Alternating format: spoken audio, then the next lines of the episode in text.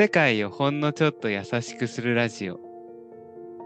この番組はニューヨークの国際機関で働く大久保の頭の中を日本のメディア業界で働く大橋が紐解く番組です。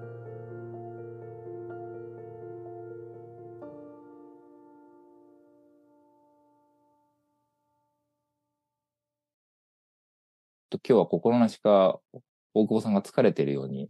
疲れてんのよ、今日は。今日は疲れてい ていや、そうだね。じゃあちょっと心配なんだけど申し。訳ないんだけど、大丈夫かなと思って。うん。一昨日と昨日に、えっ、と、イタリアのローマで会議があって、うん。それに、えっ、と、リモートで参加してたのね。なるほど。え？で、なんで行かなかったかっていうと、2日しかない会議に、うんニューヨークからローマまで行くと、うんお金かかるし、うん。時間も結構8時間ぐらいフライトかかるうんし、ね。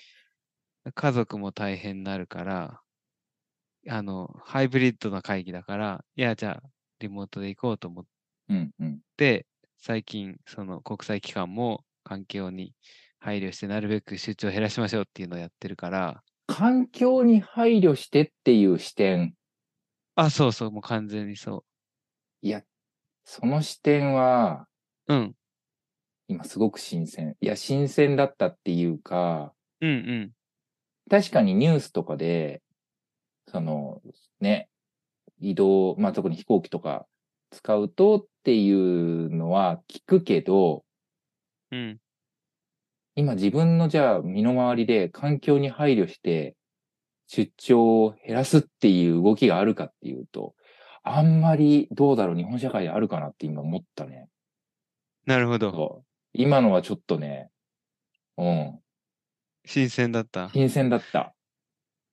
そうだよね。日本の国内出張だと、また、そんなに飛行機とか、二酸まあ化炭素排出とかね、意識しないのかもしれないけど、でも明らかにうん、うんうん。その、環境を配慮しましょうって何年も前から言われてたけど、うんうんでもやっぱ行かなきゃいけなかったんだね、会議が。その、うん。うんそのさ、うん丸一日の会議をうんリモートで出るなんてありえなかったし、多分、ズームもなかったから、うん。やっぱり行く、えっ、と、出張しないイコール会議に行かないだったんだけど、うん今回初めて、いや、もう9時から5時まで会議がありますと。うんで、全部、 Zoom で入ってるし、画面に参加者映してるから、リモートの人も入れますっていうふうに言われてたから、そう9時から5時までローマの会議に2日間出たわけよ、リモートでね。っおていうことはうん、時差が6時間あるから、ーうん。ローマで9時に始まるっていうことは、ニューヨークの朝3時に始まるわけですよ。っていうのをさ、行きませんっていうのを決めた後で気づいて。や、マジか9時から始まると思ってた。そんなことだよね。そう、なんか気づいてなかった、そこ。ああ、あんま意識してなかったんだ。あんま意識しなくて、いや、そうだよね。このご時世、もうそんな2日のために飛行機飛ぶなんてちょっと、ちょっと配慮ないよね、みたいな感じで、うん。行かなかったら、そうそう、その2日ぐらい前に気づいて、あれ朝3時じゃんと思って、で、そう、水曜日と木曜日は朝3時から、えーっと、12時ぐらいまでリモートに出てたから、うん、今日は普通に入浴時間で働いてたんだけうんうんど、うん。疲れてます。いや、疲れてるわ、それは。申し訳ない。いやいやいやいやそう、ね。いつもとちょっとね、このうビデオオンにした時の大久保の顔が、あなんか、すぐわかるんだね。わかるよ。あどうしたと思って？うんそうか。でもね、結構いけたよ。なんかその、リモートで部屋の中に6、7人いて、リモート参加が5、6人いたんだけど、うんやっぱ厳しいかなと思ってたわけ。えっ、うんと、うんハイブリッドだとね。ハイブリッドでさ、あの、みんなその部屋にいる人はホワイトボードとかで書いてるし、どんどん手挙げて喋るから、そこにリモートで割って入るの結構きついかなと思ったし、うん。ずっとパソコンの画面11時間、何、7、8時間見てるのも辛いな、うん。幸せ3時も辛いかなと思ったら、意外と、意外といけたよ。この、これがやっぱりこう、将未来になるのかなっていう気はしたね。まず朝そ3時に起きのうん。た、そのなんか、よし、やるぞみたいなうん。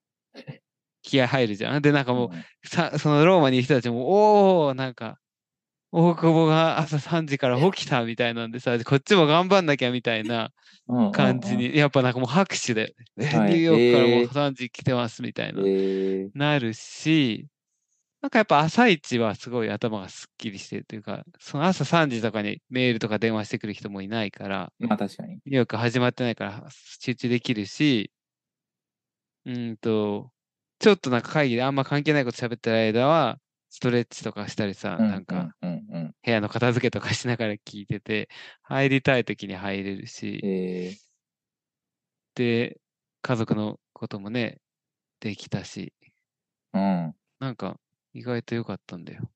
えー、そうか。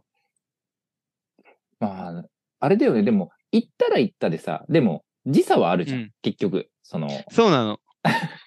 行ったら行ったら時差はあるし、あの、移動の疲れもあるし、ね、あるしね。そうだよね。うなんか。ね、毎回税関とかパスポートとか取るの取るのも大変だし、だから結局疲れるから、うん。うん。よかった行っても、行っても疲れてたし、行かなくても疲れてたそうのもあるけど、ねまあでも行ったらやっぱり、生活リズムが変わるからね、朝3時だけど太陽が出てたりするじゃん。うんうんうん。だからそういう意味では、まあ確かに。うん、いいのかなと思ったけど。確かに。でもね、い行かなかくて、でも感想をみんなに聞かれて、どうだったって、こうなんか、リモートで2日間ローマでどうだったって聞かれて、いや、全然行けたよ、よかったよっていう感想なんだけど、うん。多分俺行ったら、ん。行って、やっぱ行ってよかったわっていう 感想で戻ってくると思うんだよね。なんかそれを英語で誰か、あの同僚が言ってくれたんだけど、You are a half glass water person. いや、なんか多分違うな。なんか、えっ、と、コップの水が半分入ってたときに、うん。あ、full glass water person か。なんか、は半分しか入ってないって思う人と、半分も入ってると思う人みたいなので、あなたは多分、その、良かった方を見てから、あ、いっぱい入ってるって思う人ね、みたいな。だからこう、多分いい、いいとこを見て、なんかこう、ポジティブに考えられる人みね、みたいな、こう、普通だったら朝3時に起きて、超大変だったみたいなことを言いそうだけど。すごい俺が明るくその3時の会議を出てきたから、なんかそう、そう言われてすごい嬉しかったっていう話です。いや、でもそれ大事だよね。なんかさ、いや、まあ、でもそれは大久保がさ、多分積極的にさ、そのハイブリッドであろうと、その、うん関わっていこうっていう気持ちうがん、あったからだと思うし、まあ、だしなんかその、まあ、結果それでなんか後悔したくないみたいなのもきっとあったんじゃないっていう。なるほどね。ね。うん。その、ね。うん。じゃなかったことで、その、いや、やっぱ行けばよかったなっていうふうに思いたくないっていうのもあるだろうしっていう。確かに。うん。もうハイブリッドで行くぞって決めてたのと、うん。そうね。やっぱりここ、大事な会議だなと思ってたんだろうね。うん。それはあるかもしれない。えー、そうか。でも、そうね、家族も、家族も、でもやっぱり大久保がいなくなるとさ、結構やっぱうんそうだよね。二、日間の出張とはいえ、結構家族の、その、ことも、その二日間、全然できなくなるっていうのは結構心配というか、まあね、うん、うん家。族に負担かけるなっていうのも、結構気にしてるんだね。そうね。一個はやっぱ共働きだから、うんあの子供の送り迎えとか結構大変で、はいはいはいはい。今週は特に、あの、ニューヨークというか、アメリカのニューヨークとかワシントン DC あたりが、カナダの山火事に直撃されまして、あれすごかった、ね。1960年以来、うん。初のなんか史上最悪の空気汚染度に急になったんだよね。あカナダですごい山火事が出てきててて、煙が全部こう風で吹かれて、ニューヨークまで来て、うん。外に出るのは危険ですっていうレベうん。うんルの、あの、大気汚染になって、こううん。ニューヨーク市があの、すごいマスク、コロナを本当に思い出させるマスクを配ったりして、学校はもう外にの活動全部禁止にして、もう会社も自宅から仕事してくださいっていう風になって、で、そうさ、送り迎えにさ、みんな車で来るんだけど、うん。うん。あ、で車で来る人と普段は歩いてくる人もいるんだけど、もうみんな車で来るようになっちゃったから、ものすごい渋滞とかしていて、で、一番下の娘も学校に行かなかったから、もし俺がいなかったら、イタリアに行っちゃってたら、奥さんが一番下の子も連れて、渋滞の中二人を取りに行かなきゃいけない。結構たい、なんかこう別に10分とかなことなんだけど、すごいそれを一人でやるのは大変なんだけど、しかも外もね、待ってたくないから、それを二人で行けて、俺が迎えに行って、奥さんは車で待ってるとか、そういうことができたから、すごい助かったっていうのと、あとなんか息子が7歳なんだっけ、小学校1年生かな、なんだけど、がすごいパパっ子で、まあ、いわゆうんる、すごいうん。うんパパ、まあ、い一緒に、男性は2人だからね、この家族では。うんうん。一緒にサッカーするのとか息子なんだけど、うん前さ、だ結構俺、あ、出張行くときは、あの、なるべく子供たちが寝てる間に行く飛行機を選んでんのね。なんかその、ほ日中にいなくなると結うん構かな、泣いたりするから。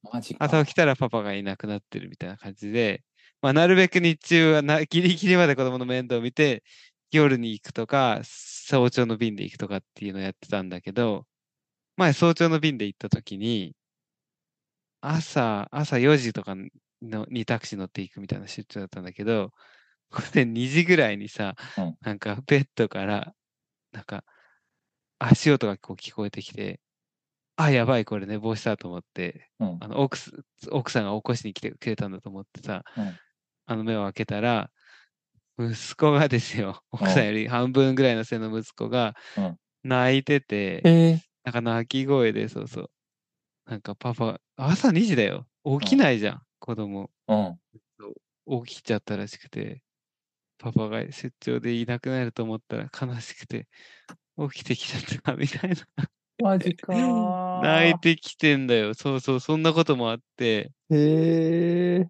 そんなこともあってですよ。なんか、それしかも出張、ワシントン DC の出張だから、飛行機で1時間ぐらいの出張だったんだけど、うん。なんか彼にとってはもうパパが1週間いないみたいなことだったから、ああ。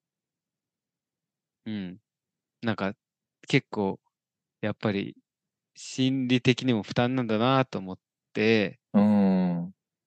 行かなくていいものは、なるべく行かないようにして、行くものもなるべくもう本当にギリギリの深夜便で出て、当日の朝に着くとか、終わったら、イベント終わったらすぐ帰るみたいな感じでなんとかやりくりしてるって感じだね、家族の負担を考えると。ああ、なんかすごい。いや、そこまででもさ、やっぱ子供から、なんか行かないでってうん。言われるって、でも、なんかそれはそれですごく、まあ負担だとは思う。負担っていうかさ、いや、それやっぱ置いていくっていうのはしんどいとは思うけど、でも、うん言われるっていうこと自体はすごい的なことだよね。とは。そうだね。うん、うん。まあ、関係もあると思うし、うん性格もあるかな。うん、子供の。その性格に、まあ、ばっちりあっはいはい。て、強い関係がある、絆があるの、間違いないんだけど、さ、一番下の子は4歳なんだけど、うんあの、パパ行ってくるねって言うけど、バイバイ。女 の子なんだけど。ああ。あかん別にな、絆が弱いわけでも、まあ、関係が弱いわけでもないと思うんだけど、うん、なんかもう性格も違うのかなっていうのはあるかな。パパっ子なんだね。でも、うん、うん。あのーなんか、まあちょっとこれ、ポッドキャストで使えるかわかんないけど、なんか、うん、その、思うのはさ、それは、でも、やっぱり、息子と父親だから、なのかっていうのは、すごくうんうん。ちょっと今気になったっていうか、でやっぱりだからそこって、あの、そこのじ男性だだから女性だからっていうのを、やっぱりあるのかなって、ちょっと、僕に思ったななんか、い、なんだろうね。いつからさ、その、なんか、男、いや、確かに、例えば学校とかでも、まあ、例えば幼稚園とかの時とかはそこまででもなくても、それ小学校上がる時ぐらいからさ、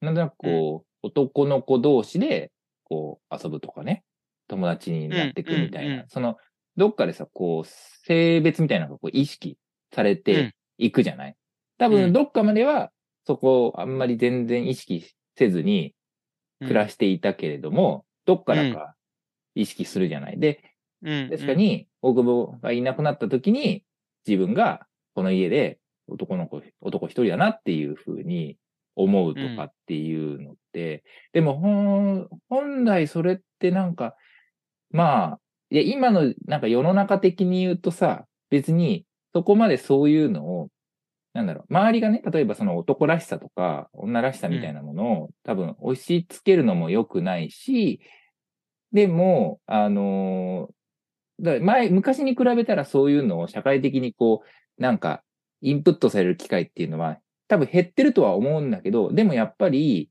なんか今のそう、なんだろうな、の大久保の子供ぐらいの子でも、まあ、やっぱりどっかで、その、自分は男一人なんだなとか、あの、なんだろうな、こう、男女の、この、役割の違いとか、なんだろう、そういうこととかを感じるようになるのかなって思って、なんか、で、やっぱり男親の方が、なんか自分にとっては、なんかこう、安心感があるとか、そういうこととかも感じるのかなって。そうね。息子の、今の多分7歳だと、その男がいなくなったっていうよりかは、そのなんかやっぱパパがうん。サッカーを一緒にやってくれる人とか、んなんかポケモンカードをやってくれる人みたいな感じで、それをお姉ちゃんもやってくれないし、妹もやってくれないし、お母さんもやってくれないみたいな。でなるほど。お姉ちゃんと妹は、んぬいぐるみで遊んでるのが好きみたいな感じで、なんか息子が興味あるものに、やっぱりパパも興味あるみたいなことが多いっていうことかもしれない。なんかそこまで性別を意識してるっていうよりかは、やっぱり自分と遊んでくれるのは、この家族ではこの人みたいな感じなのかもしれない。なるほどね。なるほどね。うんうん。なるほどね。そうね、でも、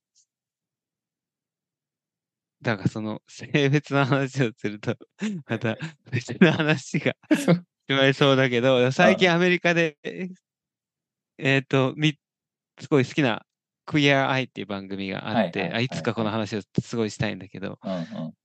そこに出てくる5人のさ、はい。えっ、と、5人のゲイが出てきて、うん。えっ、と、で、その人たちがいろんなひ人のい家とかに行って、その、こう、人生を変える手伝いをするんだけど、その中に出てくる5人のうちの1人が、が自分は男性でも女性でもないっていうふうに思ってるってうん。いうふうに言っていて、うんなん。かその男性とか女性っていうのは、こう人間の社会が勝手に作って、男性だからこうズボン履きなさい、女性だからうんピンクでスカート履きなさいみたいなのうん。はもう全部こう作られたものだからなんか自分の中で全然しっくりこなくて自分がどっちっていうのもなんとなくわからないし、なんかこう気にしないしその作られたものに当てはめようってする考え方が好きじゃないからつ彼彼ってか彼って呼ばないんだよね。なんか彼彼とは呼ばなくてうん。ジョナサンって呼ぶんだけどうん。ジョナサンは、えっとまあ、スカートも履いたりとかハイヒール履いたりとかまあ自分がもう楽しくて、自分がこれが好き、これが生き生きするみたいなのうん起きるっていう、う人も、まあテレビに出てて、うんうんこううんそれはもう自分はこういう人ですっていうふうに言ったりしてるから、そういう意味では、なんか性別、そういう番組を見たりする、したりとか、まあニューヨークの中でも、うん。本当に、あ男性だから男性っぽい格好をする、女性だから女性っぽい格好をするみたいなのを全然こう無視しているというか、多分あえてアンチテーゼだと思うけど、うん。あの、なんか、多分見た感じだと男性っぽいんだけど、うん。こう、ピンク色のなんかカツラをかぶり、ハイヒールをはかぶるみたいな人もたくさんいるから、なんか性別に関するうん。考え方みたいなの随分変わ変わるかな、なんか、うんあんま気にしなくていいんじゃない？みたいな感じで。感じることが多いかも、ニューヨークにいると。ああ、確かに。だから、そういう環境の中で、ね、子うん供たちが過ごしてると、やっぱり、なんか自分たちの、うちらの世代よりも全然感覚としては違う感覚に全然違う。なってる。全然違う。うあん。ね。娘の幼稚園とかも、あの、パパ二人の家族あ。あ、そうなんだ。もいるし、そうそうそう。なんそうそう、別に多様だなという、本当に。なるほどね。もう一方でさ、息子の教科、小学校1年生の日本の教科書を読むと、うんなんかさ、ひらがな、あ、カタカナを練習してたから、パーパーとかママとかあって、でうんパーパーっていうところにさ、パパの絵があるじゃんうんうん。ネクタイ着して で仕事したわけ。で、ママのところは、なんか、ゆるいセーター着て、ただなんか専業主婦っぽいの。なんかこれ、これ、いつの時代？いつの時代で、なんかこれまだ、まだ、この2023年に、うんパパは背広で、ママは家にいるみたいな感じで、教科書作りますか？っていう感じ。いやー、あるね。するねそういうの。え、もうそういうのは、アメリカで使われてる教科書とかだと、そういう描写ってないなんか教科書ないんだよね。教科書見たことない。どういうこと？教科書見たことないんだけど、教科書というものがないの。ん算数はうんあるっぽいんだよね。で、ドリルは持って帰ってくるんだけうんど、なんか学校のものをそもそも持って帰ってこないうちに。ああ、そういうことか。やんなくていいみたいな。で、だからなんか予習とか復習とかないんだよね。なんかかあ完全学校で全部完結するようにやってて、教科書ない、なんか先生がいろんなプリントとか好きなのやってんじゃないかな。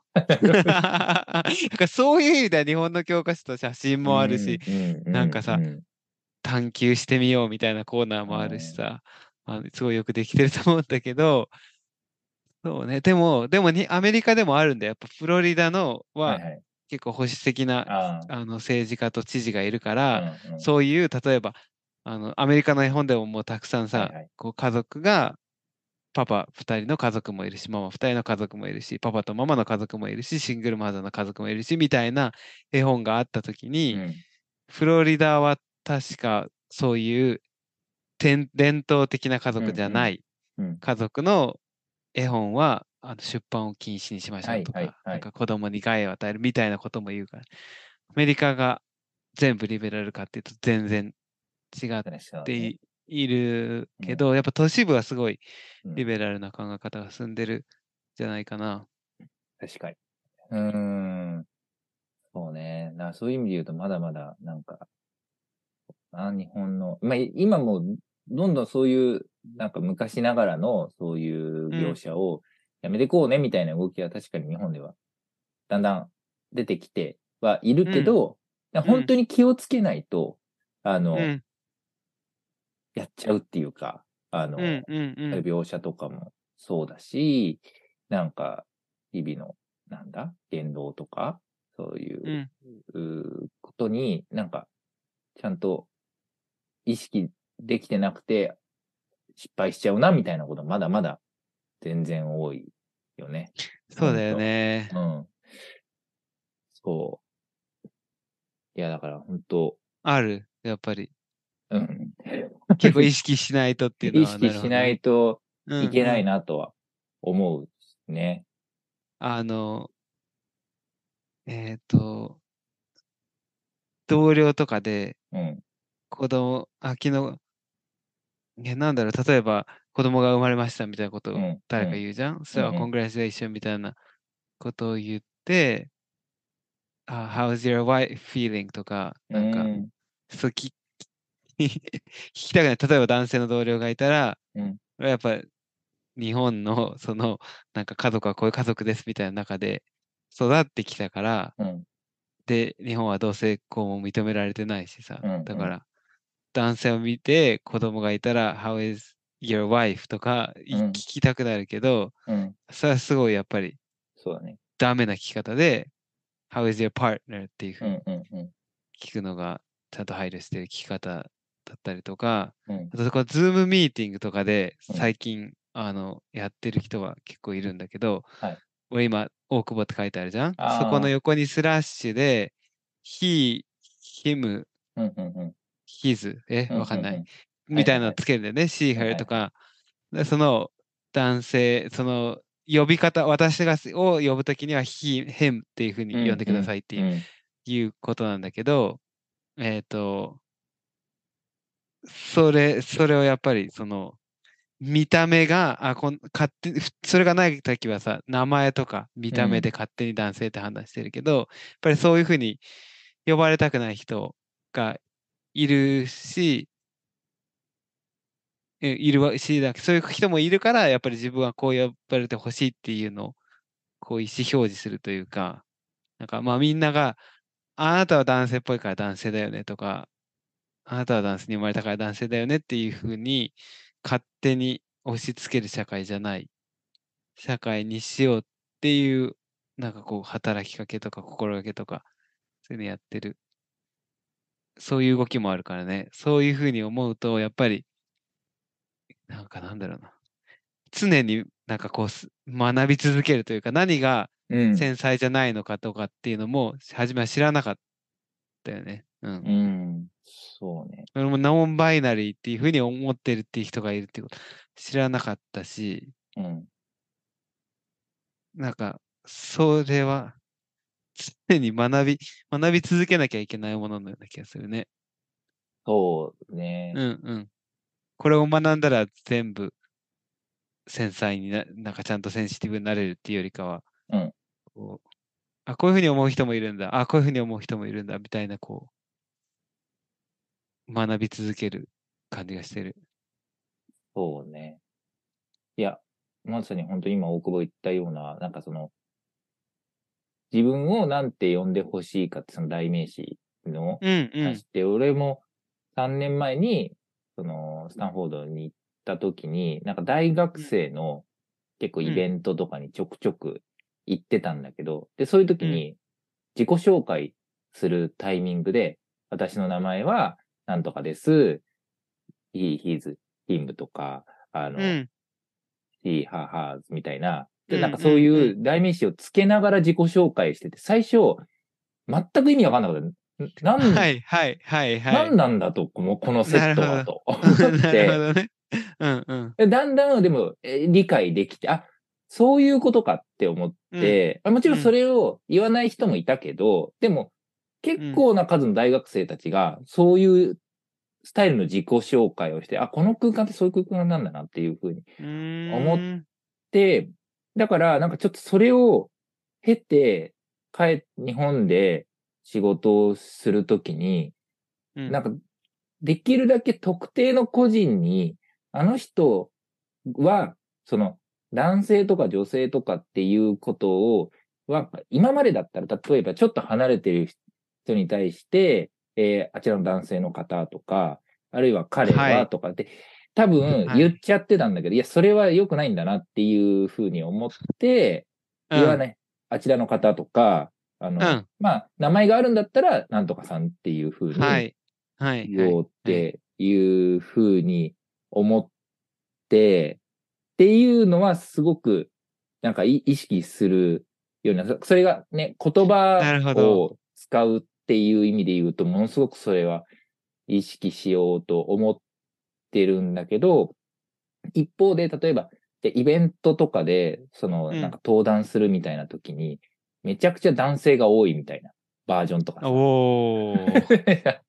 はいはいはいはい。あるし、いや、それも、でもね、なんか、すごく意識しないと、なんかどうしてもそうなっちゃうみたいな時とかもさ、あって、やっぱりなんかそういう専門性とかを持ってる人って、まだまだ世の中で男性が多いとかっていうのもさ、っていう業種とかね、その、うんうんあるよね。あったりするじゃない、だから、うん。まあ、そうじゃないようにしようと意識しするんだけど、でも、うんふと見ると、いや、でもこれなんか、とばっかじゃんみたいなうん。こととかもね、あったりして、そう、そういうのなんか繰り返しだなと思って。そうだね。うん確かに。うん配慮しつつ、なんかそうだ、は 学びつつみたいな 繰り返しそうねだね。いや、そうなんだよね。確かに。なんでこの話になったんだっけ？あ、そっか。息子がパパがあっていう話だ。そっから来たんだね。ね。話が広がったけど、うん。話が広がったけど、とにかく言いたいことは今日は疲れてるっていうこと。今日は疲れてるし、うん。ニューヨークだからこそ感じることもいっぱいあるなっていうのを思い出したのと、まあ、家族の話はそうだね。うん。家族、まあ、自分の家族を見つめるときに、なんかその社会で家族ってどんなものかみたいなうんうんうん。のにもすごい影響されるなっていう話でした。ね。はい。ということで、ここまで世界をほんのちょっと優しくするラジオ、大久保と大橋でした。